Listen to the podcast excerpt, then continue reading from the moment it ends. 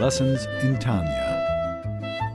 The Tanya of Rabbi Schneur Zalman of Liadi, taught by Rabbi Ben Zion Krasniansky. Tanya's text elucidated by Rabbi Yosef Weinberg.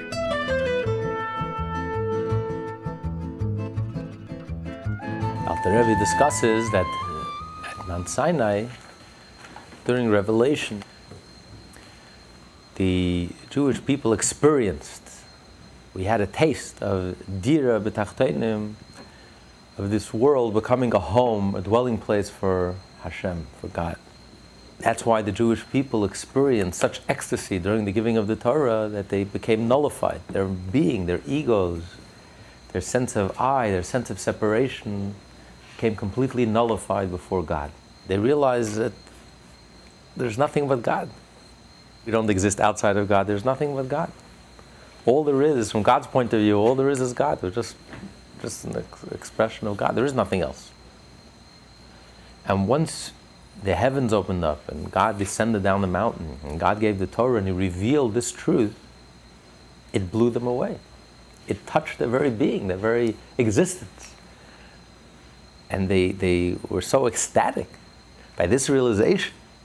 It totally flips your whole mind, it changes your whole viewpoint. Instead of viewing yourself as there's God up there and I'm down here and we're separate from God and apart from God and we have our egos, independent beings, suddenly realize from God's point of view, there's nothing but God. There's nothing separate from Him. There's nothing apart from Him. All, the, all that exists is God. There's nothing else. And that we, we are within God, and, and, and what are we really? We're really nothing other than, than godliness. Like the analogy he brought earlier the light of the sun within the sun. If the sun can give off light, can emanate light, surely the sun has light. You can't give what you don't have. If the sun is able to give off light and heat, energy, surely the sun also contains light. But where's the light within the sun? You can't find it. Not that the light, there is no light in the sun. The sun must have light, but it's not about, it's the sun. The light is nothing other than the sun. There's nothing else apart, separate from the sun. So, yes, God is creating us and creating everything that exists. But from God's point of view, all there is is God. There is nothing else. Nothing changes, even after creation, during creation. It's like before creation. All there is is really God Himself. There's nothing else. Like there was a group of Hasidim. This was in the Soviet Union, communist Russia. And at night there was a curfew. The government put a curfew at night. You weren't allowed to walk the streets in the middle of the night. And the Hasidim got together. And they had a farbrengen. Farbrengen means a get together. After praying all day and studying Torah all day, and developing themselves individually, developing their spiritual spirituality, at the end of the day they would come together and have a, a gathering, a group, a gathering where each everyone strengthens strengthens each other. A group session, group therapy, everyone strengthens each other. Because as powerful as you may be individually, as strong as you may be individually, we draw strength from each other. We need each other. You know, we're not supermen. We can't do it alone. We need, we need, we need to help each other and strengthen each other. When two Jews get together, it's two godly souls against one animal soul. Two godly souls against one ego. Because our egos only look out for number one, for ourselves. We couldn't care less about anyone else. We care more about our own pinky than millions of people dying in Africa. Who cares? But your pinky hurts. That's the end of the world. But your godly soul, not only it's selfless. Not only does it care about yourself, it genuinely loves and cares cares about the other person. So when two Jews are discussing their spiritual lives, it's two, they have the power and the energy of two godly souls ganging up against one animal soul, one ego. That's the power of a farbrengen, of the group group therapy. So you can imagine the power. So Chassidim were farbrengen, and when they would farbreng, they would say a little lachayim. In the temple, before they offered a sacrifice, they would drink the animal, they would give the animal to drink a lot of water because it softens the skin. It makes it easier to take off, take off the skin of the animal, to skin the animal after they, they, they slaughter the animal. So Hasidim would drink a little lechayim to soften the skin before they skin the animal, the ego soul. to soften up, soften up a little, soften the opposition. So you say a little l'chaim. When a person's inhibitions are, are down, you can allow yourself to be more vulnerable, you can allow yourself to be more honest. So your heart is more open, you can listen, you can listen to honest feedback. So, so that's what a Farbrengen. A Farbrengen is really a group, a group therapy, coming together, strengthening each other. And they would sing very stirring souls, melodies that would, that, that would touch their soul, and they would discuss, discuss their lives, their spiritual lives, and help each other because you can't see yourself objectively, the other person could see you objectively and honestly. So when you're welcome, when you're open to that, after a little achayim, you're open to that feed, feedback, then you can you can you can go forward in your spiritual growth. And all night they were discussing this concept that we're discussing here. The concept in Hebrew is called bittul. Bittul means self nullification. There's no ego. There is no I. The concept that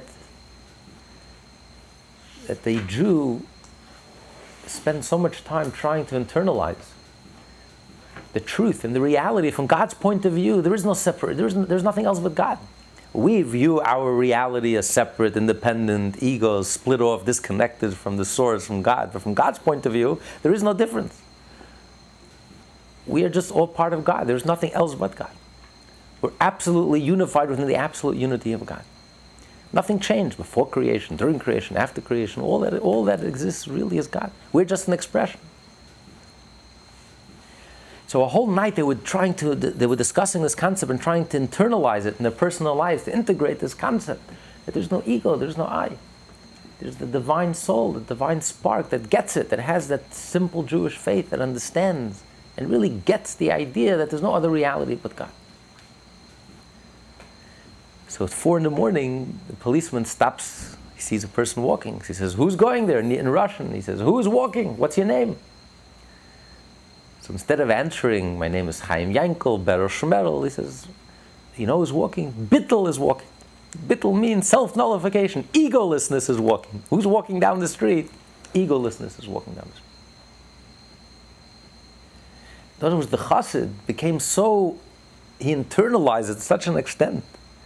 He really got the concept that there is no ego, there's no separation, there's no disconnect, there's no other reality but God, that that became his name.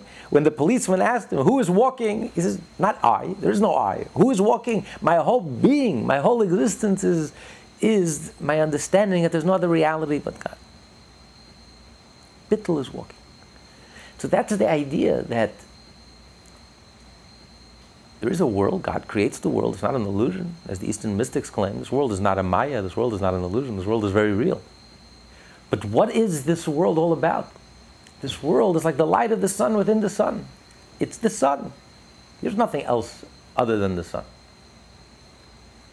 So, what are we really all about? Our whole being, our whole essence really is all about that there's no other reality but God. So, everything in the world points its finger and shows us that there's no other reality but God. So, at Mount Sinai, the whole world, they heard God's voice from every corner of the world. The whole world pointed to the reality that what, what am I all about? The realization that there's no other reality but God. And the Jewish people experienced it at Mount Sinai. They felt it, they lived it. And it led them to such ecstasy, to such pleasure. Imagine this when this dawns on you and this realization, which totally changes how you look at yourself, look at reality, that they flipped out. They couldn't take it. Out of ecstasy, for pleasurable reasons. Not, it wasn't, they didn't experience death in a negative sense. They experience death in the sense that they, their souls just expired from pure ecstasy, pure pleasure. There's no pleasure on earth. There's no materialistic indulgence that even comes close to the pleasure that the soul experiences when the soul truly experiences godliness, the unity of God. There's no other reality but God. When you truly get it and experience it experientially, there's no greater ecstasy. The soul's expired in pure ecstasy. Now, that wasn't the purpose of Mount Sinai. The purpose of Mount Sinai wasn't that the Jewish people should pass out and should expire and bring the world to an end. The purpose of Mount Sinai was to bring heaven down to earth. And that's why it says, as we left off last week, that Hashem, Hashem brought down the dew of Torah that resurrects the dead, has the power to resurrect the dead And it's with this power that God resurrected them. After they heard the, they heard the first commandment, that I am God, your God, who took you out of Egypt, and they experienced the first commandment, that there's no other reality but God, they died in ecstasy, and God revived them. And then he said the second commandment, thou shalt not worship idols, there's no other reality but God. Then they again expired from ecstasy, and God had to revive them again. And then they begged Moses and says, listen, enough. next, the next eight commandments we want to hear from you. We don't want to hear from God. We can't handle it. It's too, too intense, too powerful. You know, we can't die and be revived, die and be revived every moment. It's not a way to live. What? Three strikes you out. Three strikes you out, exactly. So uh, God says they're right. And the next eight commandments they heard from Moshe's throat, but they heard God's voice speaking through Moshe's throat. Moshe was like the medium, and God spoke through Moshe. And that they can handle. Before we get to the explanation, let's. Uh, let's uh, just read a few paragraphs. In the middle of page 480, in the middle of the page, therefore, they, the Jews. Therefore, they, the Jews who stood at Sinai, were nullified out of existence, as our rabbis have said. At every utterance, their soul took flight from their body. But Hashem restored it to them with the dew with which he will revive the dead in the world to come. This is the dew of Torah, which is called might. The Torah provides the strength that enables us to receive divine revelation without dissolving out of existence, as explained above in reference to the reward of tzaddikim in the world to come. Similarly, our sages remark, whoever engages in the study of Torah, the dew of Torah will revive him. Torah is variously described as dew, rain, and so on, each figure denoting a different level within it.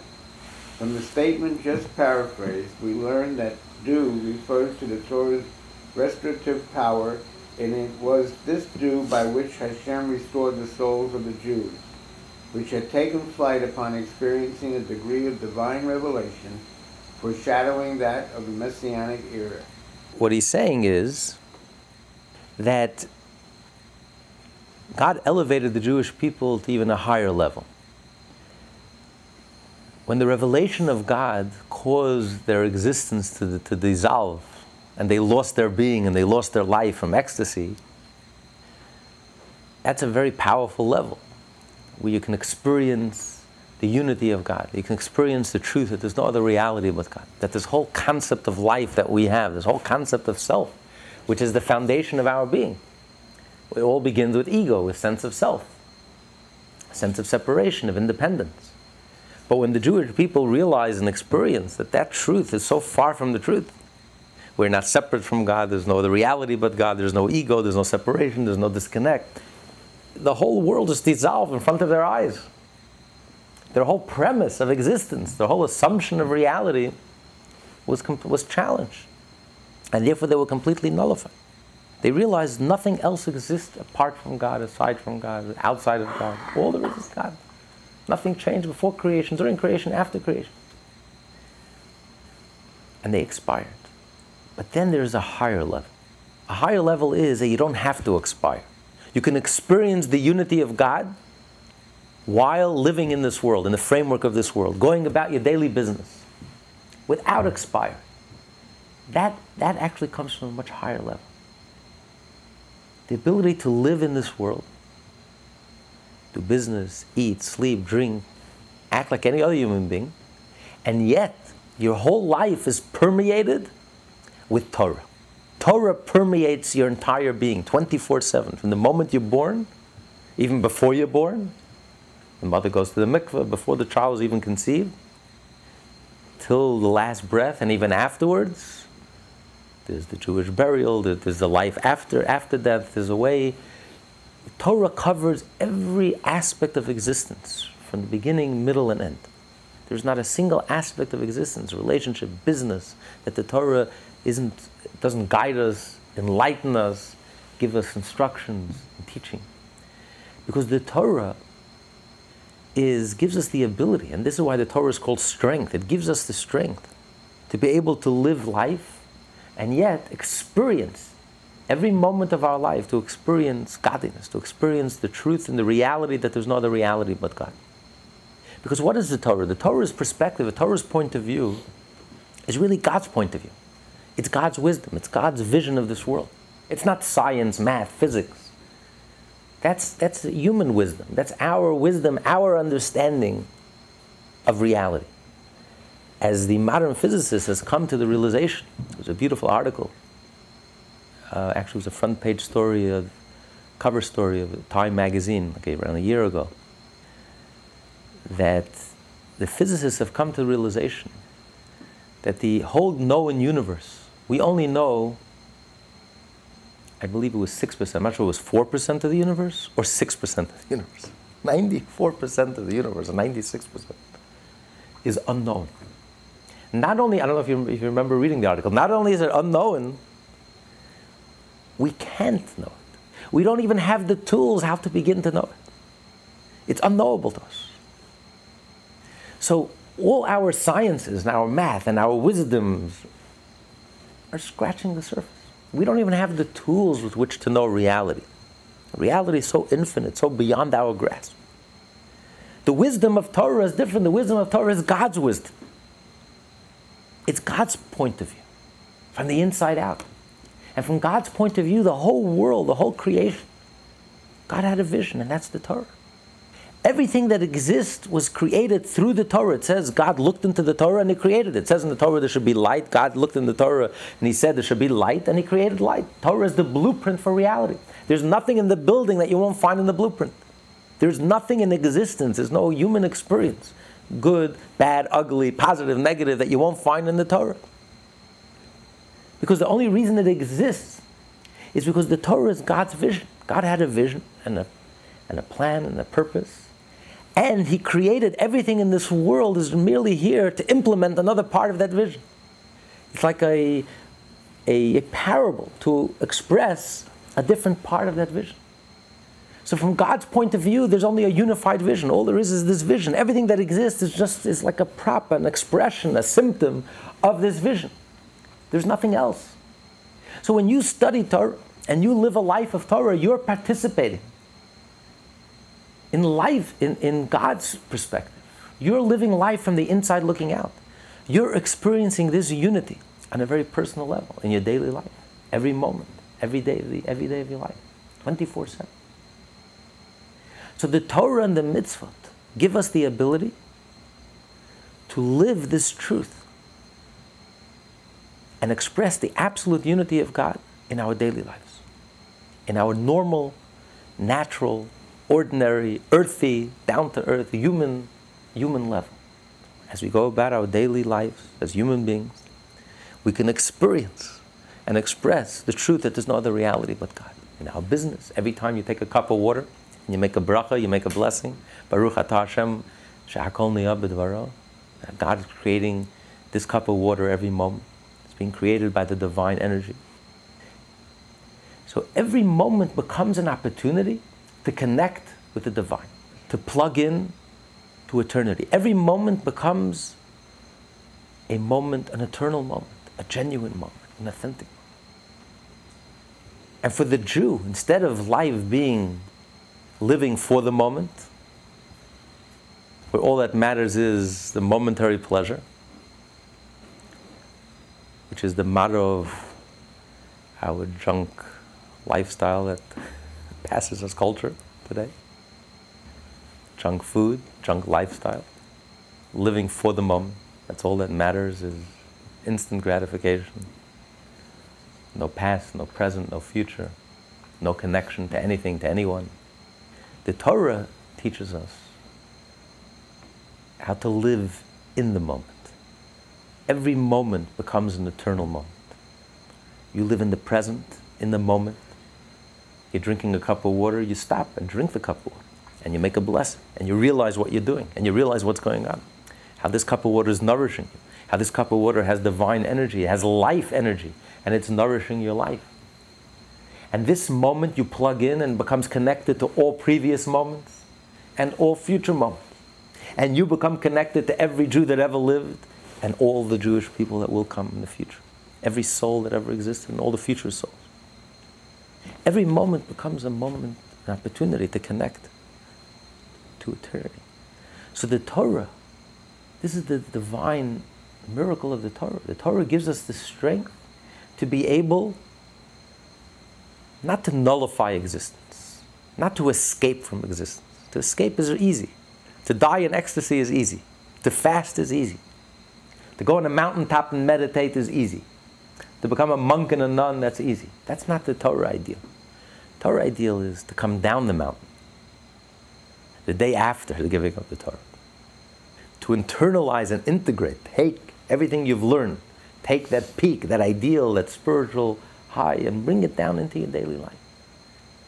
And that every moment of your existence, every moment becomes an opportunity, becomes infused with godliness. When you're going about your business, you, you are infused with a sense of mission, a sense of purpose, a sense of connection. You're God's ambassador. You're doing something holy, something divine. You're not just surviving the rat race and paying bills. You are God's ambassador. That's your mission. It's not just when you're in the synagogue that you're connecting with God. When you're going about, you're doing your career, doing your business, interacting with the world, you are God's personal ambassador. And you are representing it. And you are bringing godliness into your, your little world. And you're elevating your portion of life and connecting it to Hashem. So when you live with that sense of mission 24 7, constant connection, you always connect. The Torah doesn't nullify existence on the, on the initial level, in the initial level, that is maybe the introductory level. The introductory level, the Torah blows you away. And it completely nullifies your existence and nullifies your ego. And you realize the whole world is nothing. All there is is God and you get so excited and enthusiastic. But you can't stop there. Then you have to go to the next level, a higher level. Higher level is to re engage in the world, but to re engage it from a Torah point of view, seeing the world with a Torah lens, seeing the reality there's no other reality but God in your, in your daily life, in your mundane life, in the details of your life. And that's much more challenging. The truth is, that's the way we, we grow. First, we start out as children. Children are very pure, children are very innocent. Children have no real connection to the world. Children are sheltered, they're protected. Don't have to worry about earning a living. They can focus and concentrate on developing themselves emotionally, psychologically, spiritually. So they are like the level of Sinai where the world doesn't exist. You know, all that exists is really, it's a very pure world. All that exists is God. There's no other reality. It's a very godly life, a very pure life, a very wholesome life. And then comes the challenge. The challenge is that's just a that's just a training ground. We have to grow up. We can't remain children. The reality is when you're able to leave that cocoon, like the Jewish people in the desert. They had to leave the desert and enter into the promised land. And they, although they left behind the clouds of glory and they left behind the miraculous manna from heaven and they left behind the miraculous waters from the stone and the miraculous existence, and here they had to start living a natural existence, had to plow the land. Six days a week you should work, and only one day a week is Shabbos. Not like in the desert where they had seven days a week was Shabbos. They didn't have to work for 40 years. They didn't have to work. They have to lift up a pinky. Everything was provided for them. They, can, they dedicated 40 years of pure bliss studying Torah, the greatest teacher that ever lived, Moses, in a cocoon, in a, in a divine cocoon. But they had to grow up. Time to move on. That's just the preparation. That's just the training. The ultimate goal is for a Jew to enter into the promised land, live a natural life, but to bring the Torah into the land to transform the land from a corrupt, decadent land into a holy land. To take the land and to make it holy. To work the land, but to work it with the, all the laws of the Torah, the mitzvot of the Torah. So this is what he calls strength. This is the dew of the Torah, the level of dew of the Torah, which has the ability to resurrect us, has the ability to revive the dead, so to speak, has the ability to give us the strength to bring us bring us into the world to inject, to infuse our daily lives with this idea that there's no other reality but God. But this was a very temporary, it was a moment. It didn't last too long. It lasted exactly 40 days. What, ha- what happens when the Jewish people sin with the golden calf? They went right back to the way it was. The Medrash says, when God created the world, this world was a Garden of Eden. There was no illness, there was no evil, there was no death. Adam sinned, he disconnected God from this world, so to speak, godliness from this world. God's presence became remote, removed. And then when the next generation started drifting towards idolatry, God became even further removed from the first heaven to the second heaven, even more remote from this world. And then when they continued to sin, and then with the flood, and then with the Tower of Babel, and Sodom and Gomorrah, so he had like seven different stages. By that, by the time Sodom and Gomorrah came around, in Abraham's time, God was removed to the seventh heaven. God became such an abstraction, so remote, so disconnected from people's lives. People were oblivious of God. They had no idea of God's existence. God became so irrelevant to people that his name wasn't even mentioned. They completely forgot all about him. So he, he was removed to the seventh heaven. Abraham, the very first Jew, we encounter in this week's Torah of Origin, Abraham started bringing God back down to earth. He brought God from the seventh heaven to the sixth heaven. Isaac brought him from the sixth heaven to the fifth heaven. Jacob brought him from the, from the uh, uh, fifth heaven to the fourth heaven. His son Levi brought him from the fourth to the third. His oldest son Kehos brought him from the third to the second. His son Am- Amram, Moses' father, brought God down from the, he was the leader in Egypt, he brought God down from the second heaven to the first heaven. And it was up to Moses, the seventh, to bring God back down to earth. What about Noah? Noah was a non Jew, a giant of a man, a prophet. God spoke to him. He single handedly saved the world. But Noah was only able to save himself. That's why the flood is called the flood of Noah. Noah really had no influence on his environment. If you look at Guinness Book of World Records, under the world's worst salesman, don't forget Noah built an ark for 120 years.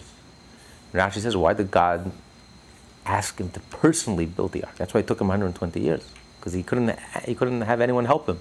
The mitzvah was for him to personally build the ark. Uh, 480 when he started building, and he personally had to build. It It was a huge ark, 450 feet by a little more than 450 feet by 100 feet, three stories, and he had to personally build it. Why God cause him to build this for 120 years? He could have built it, he could have saved him many ways, could have held him up in a, in a cave. And the answer is because he wanted him to rebuke his generation. He wanted him to, people wonder why you're building an ark.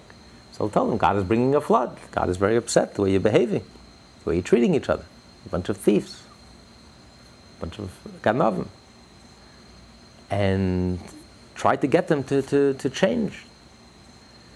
So if you look in the Guinness Book of World Records, you'll see the world's worst salesman is Noah, because he couldn't make a single sale in 120 years.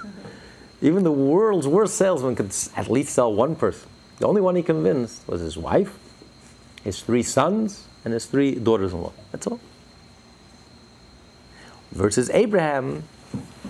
Abraham cared about his generation. When God told him, I'm going to wipe out Sodom and Gomorrah, he started bargaining. He didn't just accept it. And that's the difference in Abraham and Noah. Noah is an expression in Yiddish, a tzaddik in pelts. Anyone ever hear that expression? Pelts means a fur coat. When a person is cold, there are two ways to warm yourself up. One way is by putting on a fur, a fur, fur coat. A better way to warm yourself up is by lighting a fire. The difference is when you wear a fur coat, the only one that's warm is you. When you light a fire, you're warm and you've also warmed up everyone around you. That's the difference between Noah and Abraham. Noah really cared about himself. He really didn't care about anyone. Proof is in the pudding. He couldn't convince a single person. Versus Avram, Avram had a huge following. Avram had thousands of people. Avram challenged the politically correct, uh, you know, theology of his day and age idolatry, paganism. He was thrown into the fire. But he developed, he created a whole following. He challenged, he made waves. Because Avram cared. He opened his tent to everyone. What do you mean Noah didn't care? He, re- he rebuked the people. Because he did it because it was a mitzvah, it was a commandment. That's why he did it. He didn't do it because he really cared about the other person. It was part of his spiritual growth. Part of his perfection is you have to care. Part of the picture is to be a perfect picture of a perfect person, you have to be a humanitarian, you have to care about other people. Okay, fine. So it was part of his development. The other person was a prop for his own personal development. And they felt it, they knew it. They knew deep down he didn't really care about them. It was all about self expression. Abraham genuinely cared about another person. He was ready to bargain with God and argue with God. Moshe took it a step further. Moshe gave God an ultimatum. He said, I'm going to wipe out the generation. He gave God an ultimatum. So he really cared. And you know? That's why they had such an impact on the people around them. That's why Moshe was a leader that affected and impacted all of us. He's our teacher. And that's why Abraham has such a huge following. People know the difference. People know if you genuinely care about them or, or you're just a, you know, they're just a prop for your own personal growth. Now, there's nothing wrong with Noah. Noah was a perfect human being. The Torah says, he's had tamim, he was perfect, he was a whole. Noah reached the highest level that a human being can reach. That is the highest level a human being can reach. A human being is defined by ego. That's our nature. You can't jump out of your own skin. You can't, you can't go beyond your own frame of reference. That is our whole frame of reference. Our whole frame of existence is ego, I, self. Noah was a highly evolved human being, a spiritual human being, a godly human being, created an image of God, a righteous human being, a Hasidic non Jew. He's the role model for all six billion people that are alive today. So there's, there's, not, there's no fault in Noah. As a matter of fact, it just shows you how hopelessly corrupt that generation was. Could you imagine? There wasn't a single person who would, you couldn't convince a single soul. It just shows you how impossibly decadent and incorrigible these people were.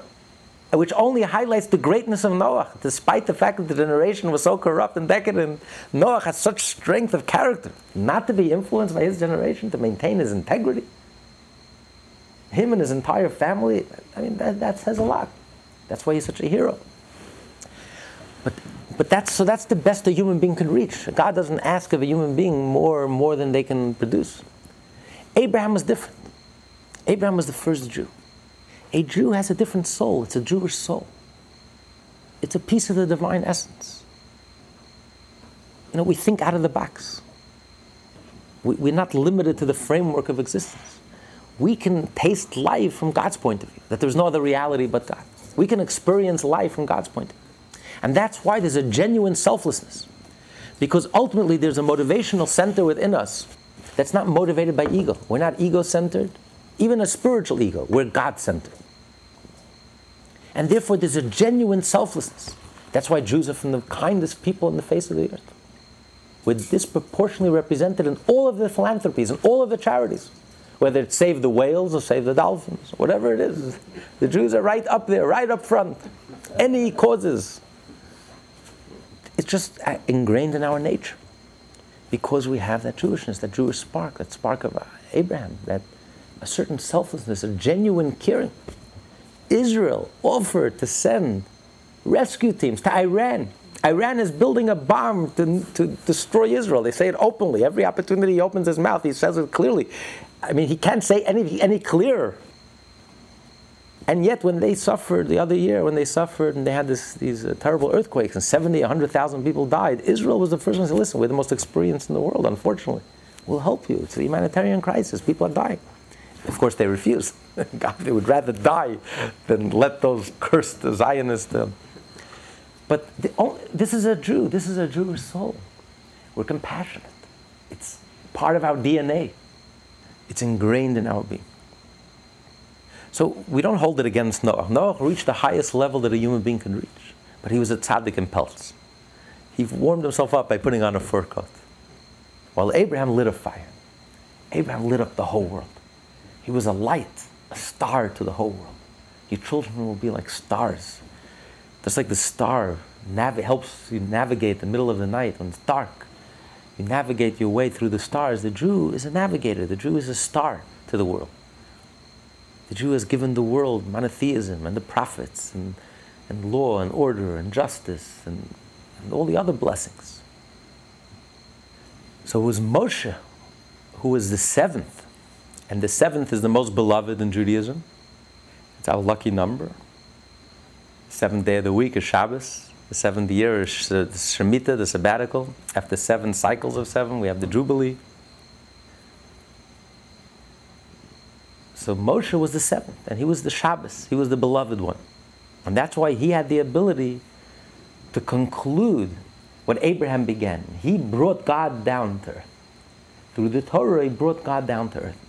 So he mended what Adam and Chava, their sin caused God to be disconnected from this world. And they, as a result, as a consequence, they introduced evil, death. It wasn't a punishment, it was a consequence. Because they introduced ego and, and they became, this world became split off and disconnected from God, at least consciously. And therefore, they introduced death into the world and suffering, and the world became harsh. Moshe mended that. And he healed, he cured the world, he healed the world. At Mount Sinai, it says they were free from evil inclination, they were free from the angel of death. Had the Jewish people not sinned with the golden calf, that would have been, they would have ushered in the messianic era. Moshe would come down the mountain and they would go straight into Israel, and the entire world, all human beings, all human consciousness would have been completely transformed. And there, were, there, was no, there was no illness.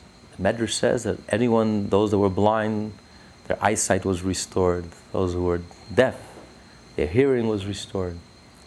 They got a taste of Mashiach. They got a taste of perfection. For a brief moment, when God's presence once again came down into this world, and God was married to the Jewish people here in this world.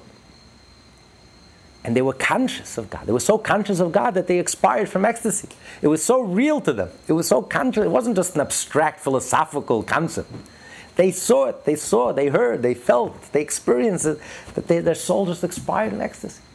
They couldn't take it. It was so intense, it was so powerful, it was so revolutionary, it was so shocking, pleasantly shocking, that they just, just expired.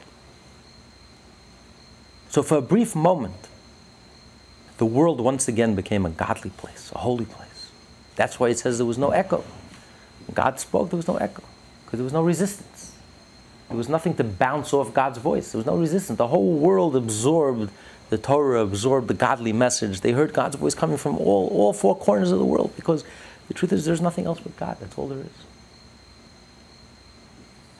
Everything that exists in this world originates from the Torah. Why does a person have 248 limbs? Because there are 248 mitzvot. Torah is not religion. It's not just, not just a constitution of law, a wise book, a wise way to organize our lives, politically, individually, and communally. It's not that we start with life and then we scratch our head and we try to figure out, okay, what's the best way to live our lives? You have philosophers and you have moralists trying to figure out what's the best way to live your life. And people came up with different answers. And Moshe came up with a certain, Jewish people came up with their answer, their constitution, the Torah. No. Torah is the blueprint for life. The world starts out with the Torah, and then comes life. The, the world, life in this world, is just a reflection of the Torah. Nothing else. It's just a mirror of the Torah. There is nothing else.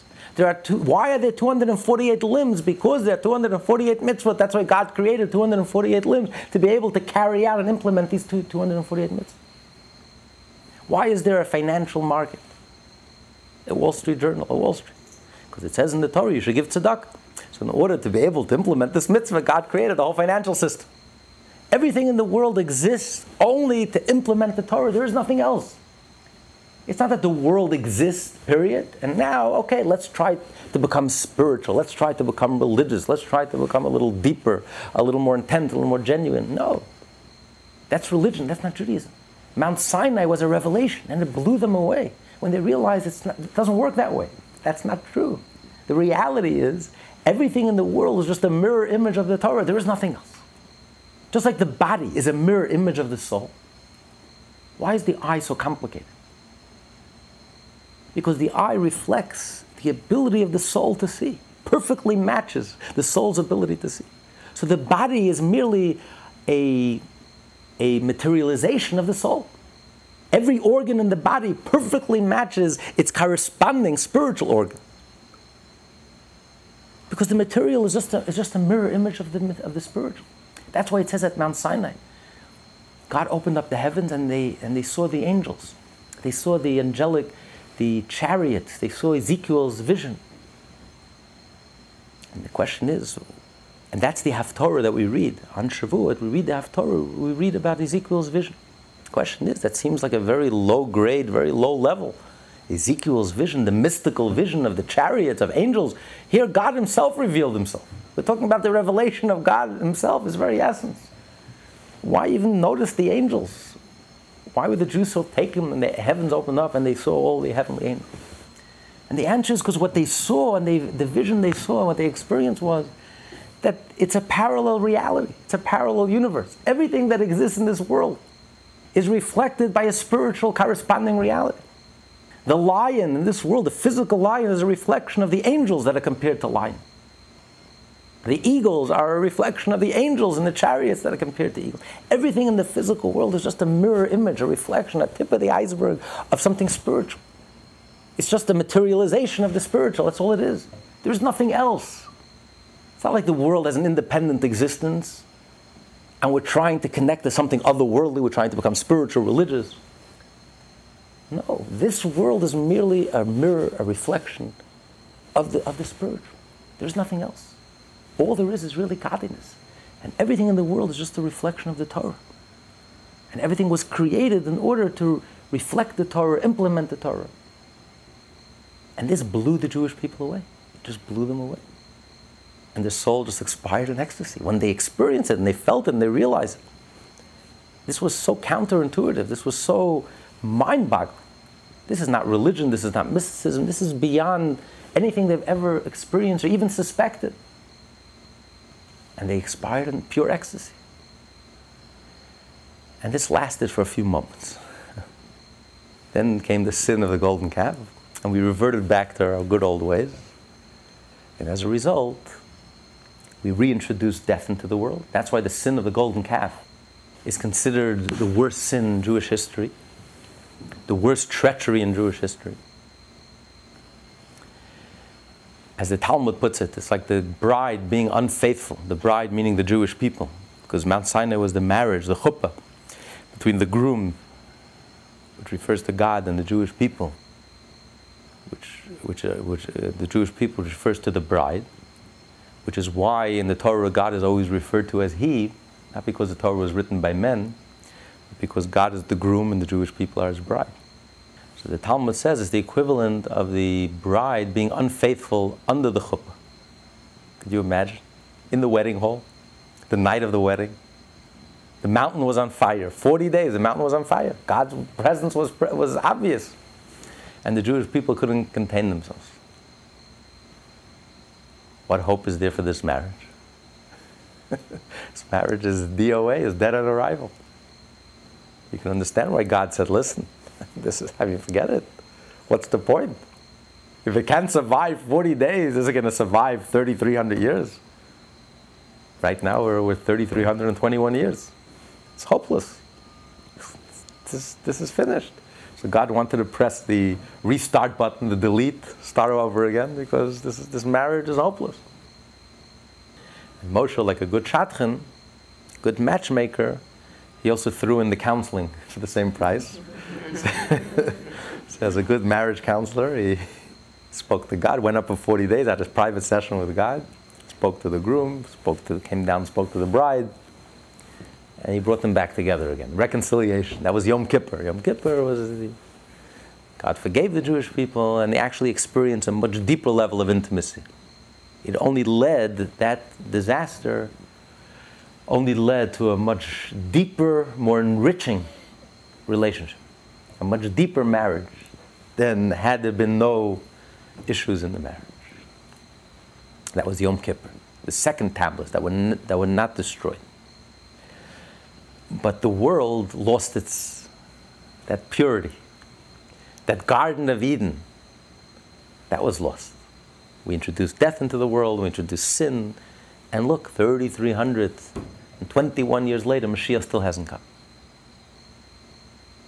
Had the Jewish people not sinned, Moshe would come down the mountain, they would have marched straight into Israel. That would have been ushered in the Messianic era for all human beings. 3,321 years later, Mashiach still hasn't come. The world is still a coarse place, full of lies and deception. Even though the lies are beginning to wear thinner, thin, very thin today. Uh, that's why we're living in the Messianic era, because lies are not working anymore. The world is becoming allergic to lies, as we see by this global shakeup, shaking the world to its core, because the old way of doing things, the old lies no longer work. Everything is exposed today with the information age, everything is out in the open. It simply doesn't work anymore. But it took so long. It took 3,321 years.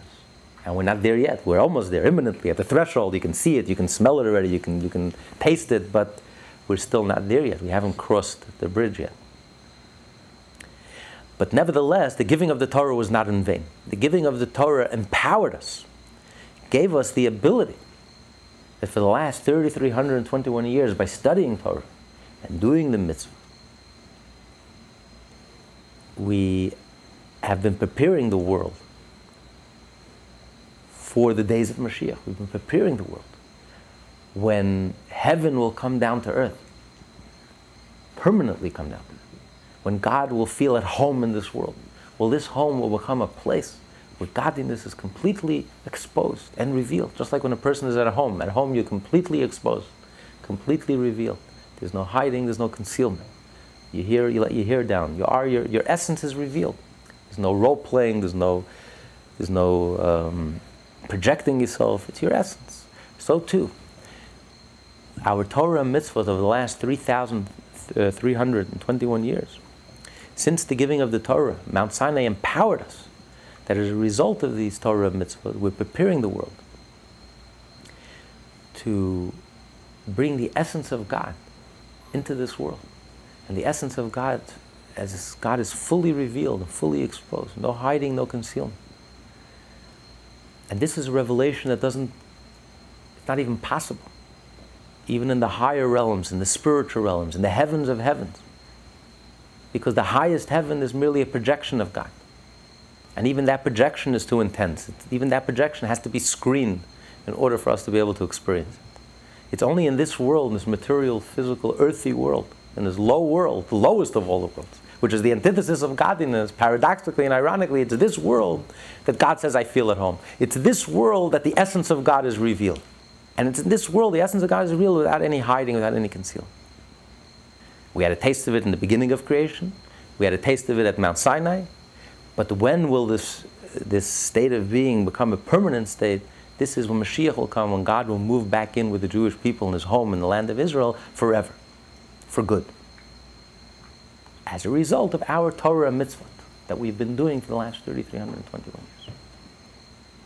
So this is very encouraging because he started out asking the question, you know, what, when a person knows you have to struggle and life is such a struggle and till the last breath, 120 years, we're going to be struggling you know, you ask yourself the question who's gaining, who's enjoying, who's getting something out of this? It's such a struggle for us personally, it's such a constant struggle.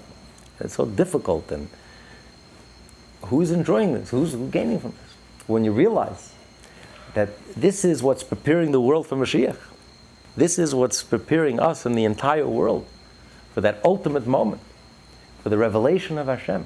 Every time you overcome a difficulty, every time you push yourself to do a mitzvah, every time you give a penny to tzedakah, every time you do, you do a mitzvah, you study a little Torah, a minute of psalms, a minute of prayer, anything you do, the slightest baby step, the slightest movement forward, the slightest breaking of your nature, overcoming your nature, overcoming a difficulty, engaging in your ego, your natural soul, engaging in using your body and your ego self, your natural self to do a mitzvah, to do a positive, a divine act. Any and all the mitzvahs you are actually preparing the world for this moment when God will permanently move into this world and dwell in this world. God's essence will be fully revealed and exposed. So that gives you tremendous courage, tremendous strength, because you know what's at stake and you know how important, how critical our actions are. We can make such a huge difference. We can make a world of difference. We can change the world for good, in every sense of the word, forever. Especially today's day and age, when we're literally at the threshold. Anyone who, who's not wearing blinders can see, just by the world events, You know, the last generation experienced the collapse of fascism. In 1945, we experienced the collapse, 1989, the collapse of communism. A month ago, we experienced the collapse of capitalism. and the only ism that remains standing it hasn't budged one iota. It's just as appealing and just as relevant and just as beautiful today as it was 3,800 years ago. We light the same Shabbat candles that Sarah lit. And we eat the same matzah that our parents eat. And we, and we read the same Torah down to the last letter. There's, you go anywhere in the world, any Torah in the world, down to the last letter, the exact same Torah hasn't changed one iota. Core things don't change. We have 248 limbs today. We had 248 limbs 5,000 years ago. We're going to have 248 limbs. Core things don't change. Our, our styles can change.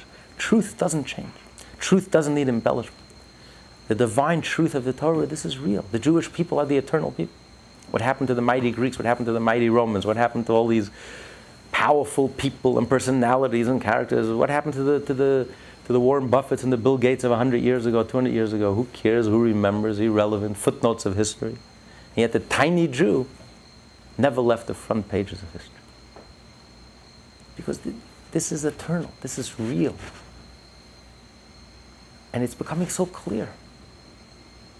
And we've seen such a beautiful demonstration of it just a month ago. When America was facing the greatest crisis in a hundred years, financial meltdown, global meltdown, in the most unprecedented way. And that uh, Thursday or Friday, when the Senate, before Rosh Hashanah, when the Senate did not pass the bailout, and that next day was a, a complete meltdown all over the world. The Russian market is worth 20% of what it was worth just a few months ago. It's just a complete breakdown, a complete meltdown. And there was such a sense of urgency that unless the Congress passes this bill, that's it. This is the depression times two, all over again. What did we hear from Washington? Sorry. Tuesday and Wednesday were busy. The Jewish people are celebrating Rosh Hashanah. Nothing can get done on Tuesday and Wednesday. Two days Rosh Hashanah, 48 hours. The Jews are busy blowing the shofar, there's nothing we can do. The whole world is waiting. The whole world, a financial collapse, a financial meltdown. So much is at stake. There are 5 million Jews in this country. Sorry. The Congress is closed. The Jewish people are busy blowing shofar. There's nothing we can do. Till Wednesday night, there was nothing, no session till Rosh Hashanah finished. They made Havdalah. Okay, now we can go back into session and save the world. I mean, and, you know, and no, and no one said a word about it. It wasn't like anyone was angry, upset. Because of the Jews, look, I lost my pensions and I lost my life savings and I lost. And people were frightened to death. It was like natural. It's Rosh Hashanah. I mean, it's, it's like the most natural thing in the world. it's Rosh Hashanah. The Jewish people are busy coronating God as King of the universe. It's the day of judgment. The Jewish people are busy, quiet. We're not doing anything until the Jewish people get back. I mean, I mean, if this is not messianic, if you think about it, the world is so ready for Mashiach. The world is so open to receive. The world is so open from Adana on down. Everyone wants, wants to connect to something Jewish. The world is so open for the Jewish message. It's really up to us. We have to have the courage of our convictions to live up to our potential to live up to our ancestors, what our ancestors hoped and dreamed for us, what they sacrificed their lives for for 3,800 years, beginning with Abraham. We carry their hopes and their dreams. We're the only Jews that are here. It's up to us, every one of us, individually and collectively. So we have the opportunity to sanctify God's name, to make such a beautiful Kiddush Hashem, to have such a positive influence in the world. But we have to have the courage and the strength to close the deal, to really bring it home. We are the generation, we are the transitional generation, as the Rebbe would always say. We are the reincarnation of the Jews who left Egypt. We stood at Sinai, our generation. We are the transitional generation. There's never been a generation like ours and never will be another generation like ours. We have to close the deal. We are the ones going to be the last generation of the exile of the old order, and we are going to be the first generation of redemption of the new order. When this becomes a reality, when God's presence becomes palpable and tangible in this world, where you walk down Park Avenue and you'll sense godliness. The world doesn't have to be a corrupt, decadent, deceiving place. The world could be a Garden of Eden. It's up to us. And the world is receptive to the, to the, to the Jewish message.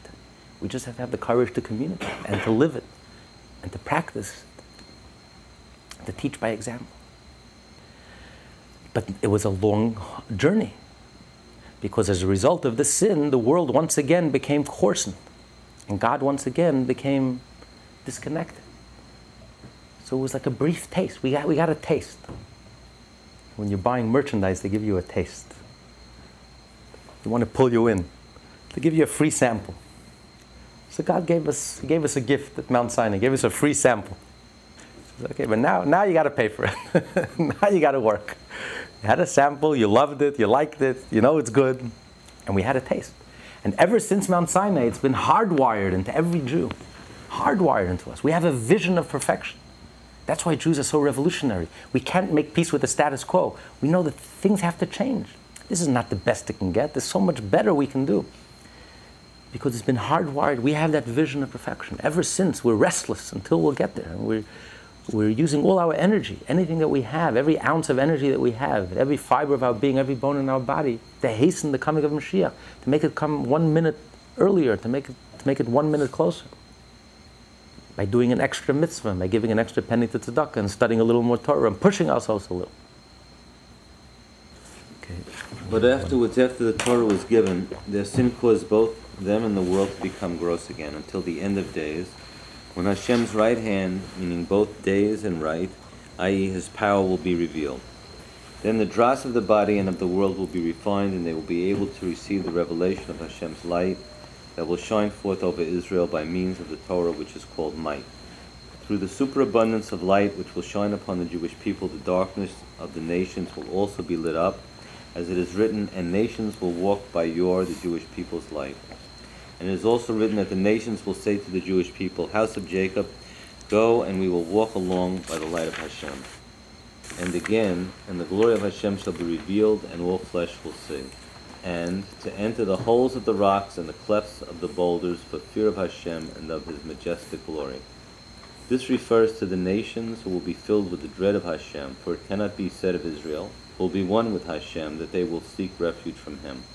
So also do we pray, appear in the majestic splendor of your might over all the inhabitants of the world, including the other nations. Thus we see that in the Messianic era, Godliness will be revealed to all the nations of the world, and in this state lies the fulfillment of the purpose for which this world was created. So, although we had a taste of this at Mount Sinai, and there'll never be another Mount Sinai, so everything that will happen in the future was already contained at Mount Sinai in the Torah. But nevertheless, there's a huge difference between Mount Sinai and what, what will happen imminently in the times of Mashiach. And the difference is that Mount Sinai was a gift from above. It came from above. Now, since God is infinite, so although God Himself created this world, a very materialistic world, but God is not limited. So God, infinite light, could penetrate the awareness and the consciousness even of human beings. Flesh and blood, earthly human beings who are limited and finite, with finite minds God could make his presence revealed. God could reveal his presence. There's no limit to God, there's no straitjacket for God. So God is not limited to being revealed only in the spiritual realms, in the higher realms, the angelic beings, higher levels of consciousness. God has the ability to reveal himself even, even to earthly human beings with very finite and very limited capacities. So the revelation of Sinai came as a result of God's revelation. It wasn't that the Jewish people on their own were ready, were a vehicle, a vessel for this revelation. And the proof is, 40 days later, they reverted back to their, to their good old habits. Because it, it, it didn't come from within them, it came from God. God came down the mountain. Moses went up the mountain. And the real challenge of Torah is Moses representing the Jewish people that we should climb the mountain, that we have the ability to go up the mountain that God has the ability to come down the mountain. God is God, so God is not limited. So God has the infinite ability, even though it's completely inexplicable to us. God has the ability to merge heaven and earth. He can reveal heaven and in earth. You should sense godliness while you are a human being, soul and body. But a greater novelty, what's much more difficult to accomplish, is for us to climb the mountain, for us to climb to heaven. for us to change, for us to become divine and godly. And that's, that's what's going to happen when Mashiach comes. There'll be a transformation of human nature. This material world will be transformed into godliness. That will naturally sense godliness. The Pasuk says, on top of page 482, the verse says, And the glory of God shall be revealed, and all flesh will see. Firstly, you'll see. See, he doesn't mean just see with the, with the mind, the eye and the mind, meta, you know, metaphorically speaking. He means literally, you'll see. You'll see godliness. And then he says, even your flesh will see. In other words, a person sees, we see something that's material. Why? Because material is close to us, it's tangible to us. So we can see something material. So he says when Mashiach will come, godliness will be as close to us as material materialism is close to us today. Then when Mashiach will come, godliness will be as close to us. It'll be so tangible. Today, spirituality is abstract. It's otherworldly, it's abstract. It's difficult for us to relate to it. We can relate to it philosophically. But on a very personal level, on a very intimate level, do we really relate to it? Do we really connect to it? Do we really experience it? But when Mashiach will come, we'll see it. It'll, it'll feel so tangible to us. It'll be so real to us. When you see something, it's real. You can know about something, you can hear something. But when you see it, it has a whole different impact. It's like a revelation. There's nothing like seeing. That's the power of, of the audio-visual medium of communication, the television over radio. It's so powerful. Seeing is so much more powerful than just hearing, per se. Hearing is abstract, it's spiritual. Sound waves, abstract, it's intellectual. But when you see something, even when you see something that you, that you know about, that you know very well, when you see it, it hits home so powerful. Because it becomes tangible, it becomes like real, flesh and blood. So Mashiach will come, godliness will hit home. We'll feel it, it will be so real to us. As, as if we're seeing it. But then he says even more so. The flesh will see. Not only will the eyes see, but even the flesh will see. With every fiber of your being, every bone in your body, and your kishkis, and your guts, you'll feel it. You'll know godliness. You'll just know it. You'll feel it. Consciously, subconsciously. It'll be something that you can relate to, you can connect to. And it's, it's, today it's very difficult for us to even imagine how that's possible. How can an earthly human being have such a real sense of godliness? But isn't that still going to come from Hashem? How is that going to come from us? Because it's going to come as a result of our efforts. That's what he's going to continue in the next chapter. It's going to come as a result of our efforts. Because it's going to come as a result of our studying Torah and doing mitzvot. And all of the mitzvot engage our body, our physical bodies, our natural selves, our ego selves. In order to speak the words of Torah or to speak the words of prayer, you have to physically move your lips. You have to have energy, you have to have strength, you have to eat, you have to drink. So you're engaging all of the mitzvot you can only fulfill the mitzvah by engaging your physical, material self, your natural self. And the question was, why such an emphasis on engaging the material, natural self when it's only affecting your soul? And the answer is no, it's not just affecting your soul. Because you're actually transforming your natural self, your body, the material self. And in turn, you're, you're transforming the material world, because we are a microcosm of the whole world. So we are transforming the material world and making the material world a vessel to be able to absorb godliness. Now the material is dense, it's a dense material. It obstructs, it doesn't allow any electricity, any spirituality, any godliness to go through. It's thick, it's dense, it's an obstruction, it gets in the way, it's an obstacle. It seems like in conflict. Our soul wants yearns for godly things, for spiritual refined things, and our bodies in this world is very coarse and the antithesis of godliness. Very unwholesome. But as a result of our efforts and our Torah mitzvah, we transform our bodies and we transform the world. We transform the very material of the world, that the world becomes transformed, that it actually becomes able, is able to absorb godliness. The dense material will be transformed and will become a home for godliness. And that's when the flesh itself will palpably and tangibly sense and experience godliness. That will be a transformation. That did not exist at Mount Sinai. That the Jewish people did not experience in Mount Sinai. They couldn't have experienced Mount Sinai. Because Mount Sinai didn't come as a result of their efforts, their sacrifice, and all their efforts. 3,321 years of Herculean effort, of Torah and mitzvah, of an outpouring of so much energy and engaging the material body and the material world. Mount Sinai was a gift, a revelation from God. God could do anything. God is not limited. So he was able to transform this world and make it into a Garden of Eden. Make it back into a garden. Heaven came down to earth. God, God came down onto the mountain. But it's only to achieve this level where the flesh itself will become, be ready to absorb godliness. That can only come about through our efforts, sacrifice and efforts, and Torah and mitzvah thousands of years, and the accumulation of all the, all the efforts of our ancestors, that will transform the world and change the world. That the world will be able to receive these tremendous revelations, revelation of the very essence of God. That will hit a home like nothing else. Then godliness will hit a home. You, will know it in your kishkis, in your guts. It will become so real, so tangible to us like Mashiach will come, it will not only affect the Jewish people, affect all six billion people. It'll be like a light bulb will go on.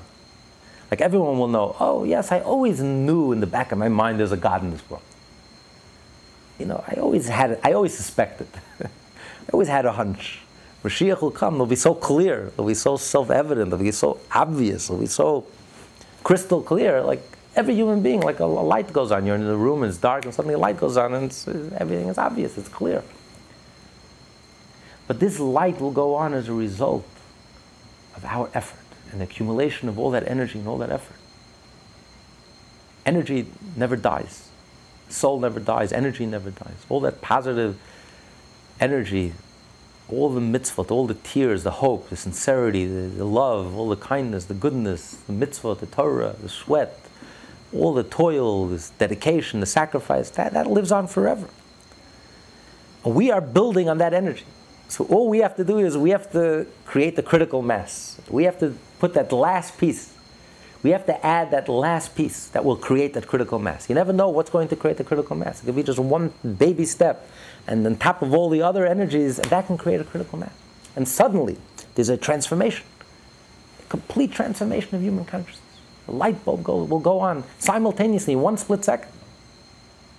And today we can see it. You know, 100 years ago, to believe Mashiach will co- come, it would have been a miracle. Mashiach will come in the shtetl. How are they going to know about it? You know, till news travel, it'll take weeks. Today, everyone is plugged in, right? Everyone is connected. God plugged everyone in with the I am in one split second. Matter of fact, the person in the street may know before us because the policeman standing in the street says, I just got my I am, you know, Mashiach came. You know, he'll, he'll come ringing the doorbell. He says, no, Mashiach came. He didn't hear the news. Today, everyone is plugged in. You can be standing on a cliff in, in the Himalayas. You have your PDA, you have your satellite phone. This, every human being in the world is plugged in today. So it can happen in one split second. That the light bulb will go on. It's a realization, it's a dawning, it's like an awakening. Like we're sleepwalking. And it's like awakening. Reality, of course. Obviously, of course, there's God. What of question? And this will come as a result of the light of the Jewish people. Because when the Jew recognizes, not only do we believe that we're monotheists, we believe that there's one God, we believe that God runs this world, there's no other power outside of God. But we believe that there's no other reality but God. When a Jew, his whole core, his whole essence becomes permeated, like that chassid that walked in the street and says, Bittul is walking. Who am I? What's my identity? My whole being is nothing other than the, the realization there's no other reality but God. This intense light when a Jew lives his life, lives out and expresses this truth every day of his life, and lives with a sense of mission, a sense of connection 24 7, that there's no other reality but God. In our mundane daily lives, this intense light has the ability to illuminate the whole world around us. It doesn't just illuminate us, it will illuminate the whole world and dispel the darkness and light up the world. And then the world will become a beautiful place, a welcoming place, a beautiful place, a, div- a divine place, a Garden of Eden, where everyone's true, genuine nature will emerge and surface. Deep down, everyone wants to do the right thing. When we do the right thing, we all feel like a million dollars. When we don't do the right thing, it feels good for the moment, but then at the end of the day, it leaves us feeling empty, hollow, and shallow. So imagine a world where everyone is awake, everyone is connected, everyone is in touch with reality, with our own reality. Instead of self destructing, instead of behaving in ways that are self destructive, instead of having junk food and junk lifestyle, imagine a world which is perfect, beautiful, clean energy, green energy, healthy energy, wholesome. Even the Arabs, the Arabs will mental out. Instead of wanting to murder Jews, they'll, they'll make peace with the Jewish people. That, that's when we know Mashiach has come. Obviously, it's painfully obvious Mashiach hasn't come yet. um, Mashiach will come, the Arabs will voluntarily remove their mosque from the Temple Mount to clear the way for the Jewish people to build their temple. They will be knocking down the door to be the first ones to remove it, to allow the Jewish people to build a temple so God can move back in with the Jewish people forever and ever. Move back into this world. It will be a peaceful world, it will be a godly world, a good world, a wholesome world. And a world where everyone wins. Everyone cooperates, everyone wins. There's enough material, materialism will be in abundance. No one will even pay attention. There'll be so much abundance of energy and so much abundance of materialism, no one will even pay attention. That's not how people will define themselves. People will define themselves by information and knowledge. Who's richer in knowledge? And the ultimate information is the information of God, divine information. And Israel will be the, the, the Jerusalem will be the world capital. The temple, the third temple, will be the, the, the global White House, the global center of the world, the nerve center of the world. The Jewish Supreme Court will be there, the prophets, Mashiach will be there. And the Jewish people will be the teachers of the world, spiritual teachers of the world, the light unto the nation. And um, it's really up to us. As a result of our efforts, we transform the body, the flesh itself becomes naturally, will naturally, godliness will become be natural for us. At Mount Sinai, was an otherworldly experience. It wasn't really them. And 40 days later, they reverted back to their nature. When Mashiach will come, our nature will be transformed. This will be our nature. This will be us, our true selves. Not just our surface conscious self, our conscious self, subconscious self, every fiber of our being, every bone in our body, our guts, our kishkas, our whole being. Godliness will become so natural. It will, will settle down. It will be so real to us that there's no other reality but God. That it will be, it will be, this will be our nature. Our flesh will feel it. Our bodies will feel it. Our eyes will see it. Our ears will hear it. We'll know it. We'll see it. We'll sense it. We'll celebrate it. And that will, that will be just the beginning. It's not like when Mashiach comes, we all, what do we have to look forward to? On the contrary, now we're all asleep. We're sleepwalking through life. Imagine when Mashiach comes, a great awakening, and we're fully awake and fully realized, and all our potential is realized. And this world is truly a Garden of Eden. Information is infinite. As much as you know, the more you know, the more you realize how little you know. And it's infinite, and it's inexhaustible, and it just spurs you on to grow even more. So, so we haven't even seen anything. We haven't seen anything yet. If you think the Exodus from Egypt was anything, all the miracles in our history, our glorious past, it's nothing in comparison to the future. We haven't seen anything yet. We haven't even scratched the surface. We haven't even started. The best is yet to come. To be continued next week.